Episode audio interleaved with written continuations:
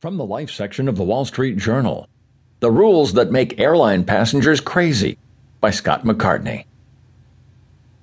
It took a lawyer to get Mary Ellen Duffy a full refund for the fare difference when American Airlines bumped her from first class to coach, and when airlines refused to refund fees on baggage not delivered on time, it took an act of Congress to change the practice.